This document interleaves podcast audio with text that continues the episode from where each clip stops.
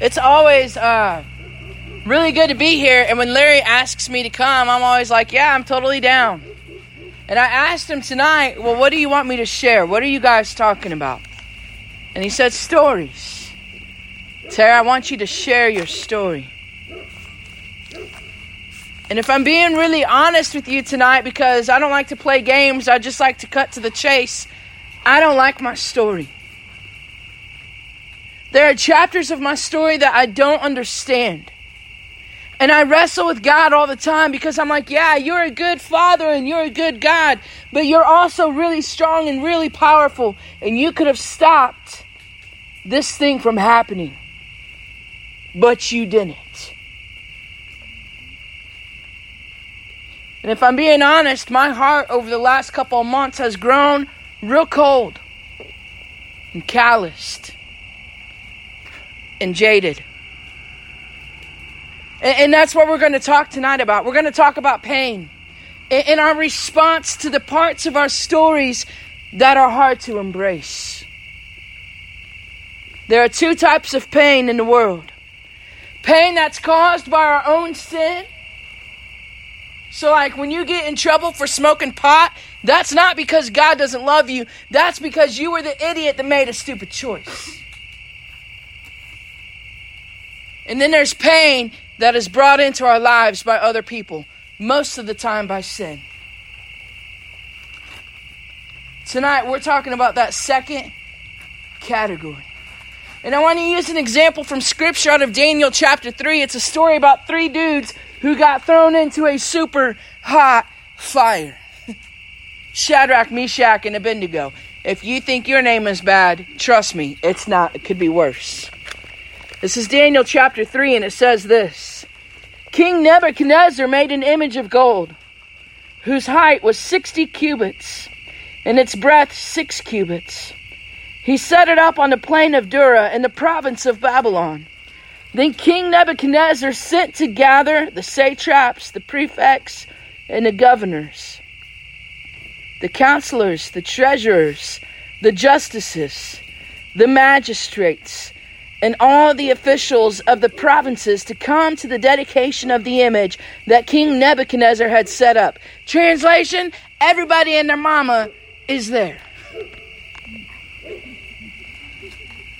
Then the satraps, the prefects, and the, go- the governors, and the counselors, the treasurers, the justices, the magistrates, and all the officials of the provinces gathered for the dedication of the image that King Nebuchadnezzar had set up. And they stood before the image that Nebuchadnezzar had set up. Okay, we get the point. They're standing there, they got the image, okay? Let's cut to it.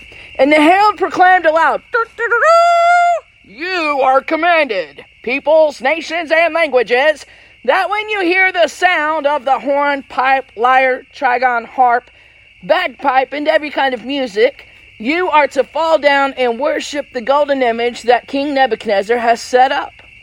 And whoever does not fall down and worship shall immediately be cast into a burning, fiery furnace. Therefore, as soon as all the peoples heard the sound of the horn, pipe, lyre, trigon, harp, bagpipe, and every kind of music, all the peoples, nations, and languages fell down and worshipped the golden image that King Nebuchadnezzar had set up. Therefore, at that time, certain Chaldeans came forward and maliciously accused the Jews.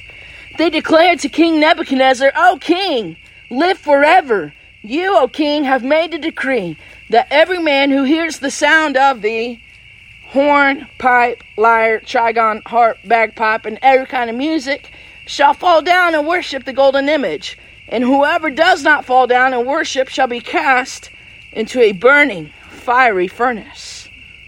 There are certain Jews whom you have appointed over the affairs of the province of Babylon Shadrach, Meshach, and Abednego.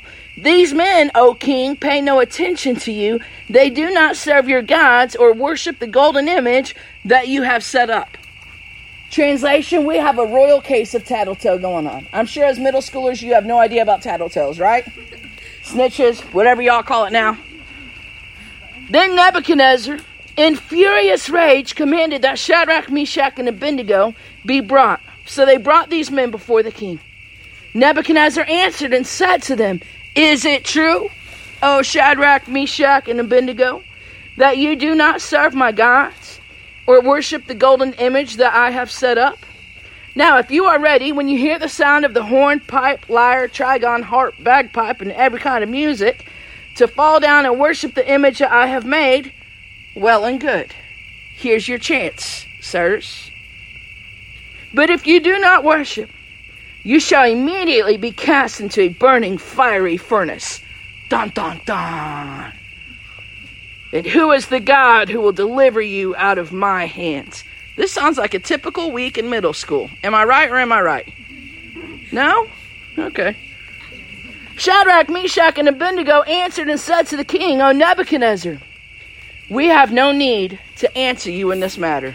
Everyone say, Oh snap. Oh, snap. If this be so, our God, whom we serve, is able to deliver us from the burning fiery furnace, and he will deliver us out of your hand, O king. But if not, everyone say, but if not. But if not. Be it known to you, O king, that we will not serve your gods or worship the golden image that you have set up. Then Nebuchadnezzar was filled with fury, and the expression of his face was changed against Shadrach, Meshach, and Abednego. He ordered the furnace heated seven times more than it was usually heated, and he ordered some of the mighty men of his army to bind Shadrach, Meshach, and Abednego, and to cast them into the burning fiery furnace. Then these men were bound in their cloaks, their tunics, their hats, and their other garments, and they were thrown into the burning fiery furnace.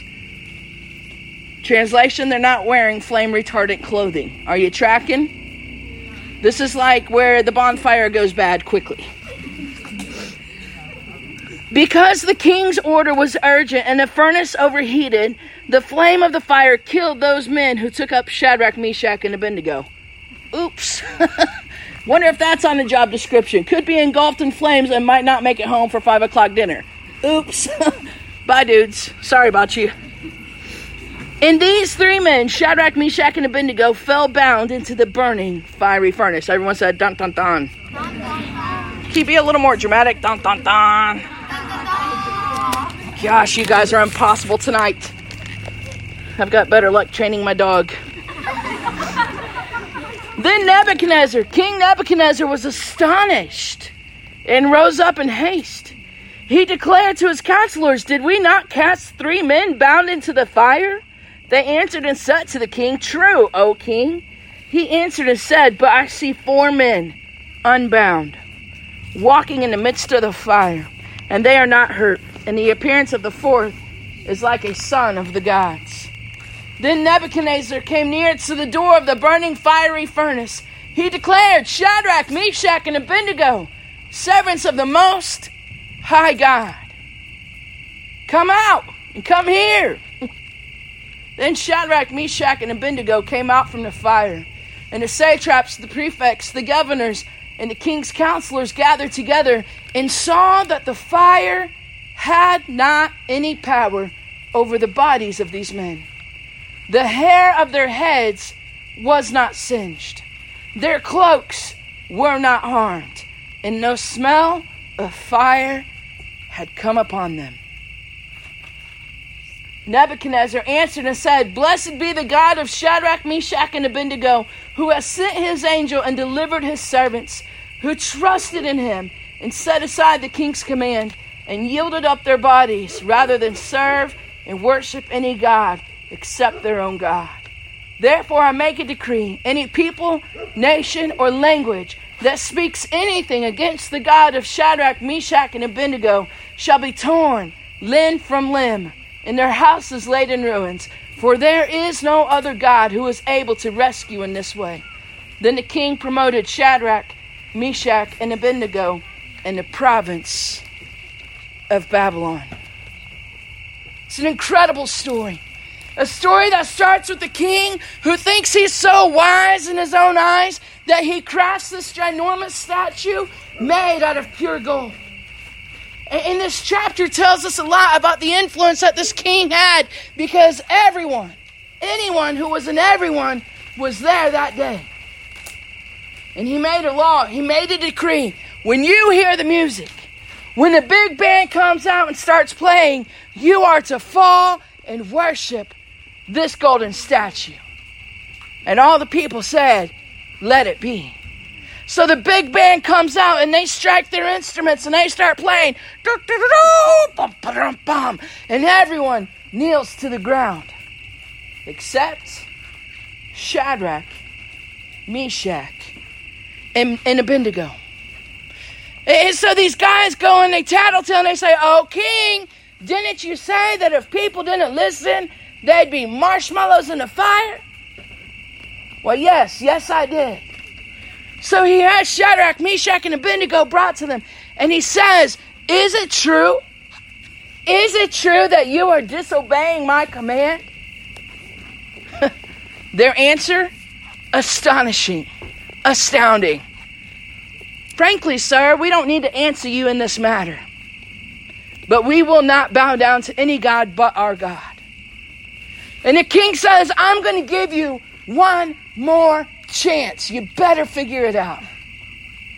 You guys know the rest of the story. The big band comes out, they, they play their instruments, they make the music, and everyone bows down except for Shadrach, Meshach, and Abednego. And the king is ticked off. He's so mad that the, the hot furnace wasn't hot enough, and so he says, Turn the furnace up seven times the normal heat. And he's so ticked off, and the fire's so hot that the king's own men who carried Shadrach, Meshach, and Abednego to the furnace were engulfed in flames and killed. And we go all the way from the pissed off king with the golden statue to the end of the chapter declaring that there is no God like the God of Shadrach, Meshach, and Abednego. Let me tell you, that was a very horrible, terrible, no good, very bad day for Shadrach, Meshach, and Abednego.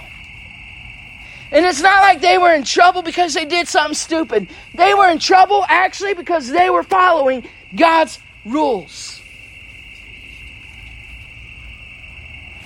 They were having difficulty because they were doing the wrong thing. And what they could have said in that moment is, God, where are you? Or, hey, following you today is a little bit difficult. We're going to take a time out, sir. We're just going to play along with the people. And then we'll be back to following you tomorrow when the king isn't around. But they didn't. They said, We will not bow down to any other God but our God because he can deliver us. And then they said three of the most powerful words But if not. But if not. Even if God doesn't rescue, even if God doesn't save, we will not change who we are and how we live our lives. Do you know when people start following Jesus, stop following Jesus? When things are hard. Maybe some of you tonight can, can resonate with that. That, yeah, like, man, I got saved six months ago and it was great and I love coming on Wednesday nights, but things at home have been crazy and they've been hard and, and I'm kind of ticked off at this supposed God who's good. Like I'm not I'm not going to get punked out. And they stop following Jesus. They stop coming to church. They stop worshiping. They stop reading their Bibles. You know why? Because they haven't embraced those three words. But if not. but if not. Here's the thing you have a story, just like I have a story. And there are going to be parts of your story that are incredibly painful and broken. And it's going to feel like God doesn't give a rip about you. And it's going to feel like God isn't hearing your prayers and He doesn't care. And it's going to feel like you got punked and you got scammed. And if you don't learn how to embrace those three words, but if not, then you're going to quit. And here's why you can't quit because the purpose of a fire is this it's not to consume you, it's to refine you. The purpose of the fire is not to consume you, not to destroy you, it's to refine you. Consume means this to do away with completely. I mean, this story would be entirely different if it said, and the king looked in the furnace and found three dead, charred bodies. But that wasn't the purpose of the fire. The purpose of the fire was to refine them. And to refine means this free from impurities. See, the reason you and I go through things is because God is testing us because He wants to work on us. Because we come to things like this and we sing songs and we say, God, I love you. You can do whatever you want with my life. And then as soon as, as soon as the fire gets cranked up and the heat is turned on, we start to back up a little bit. Right? So, like a month ago, I had to do something.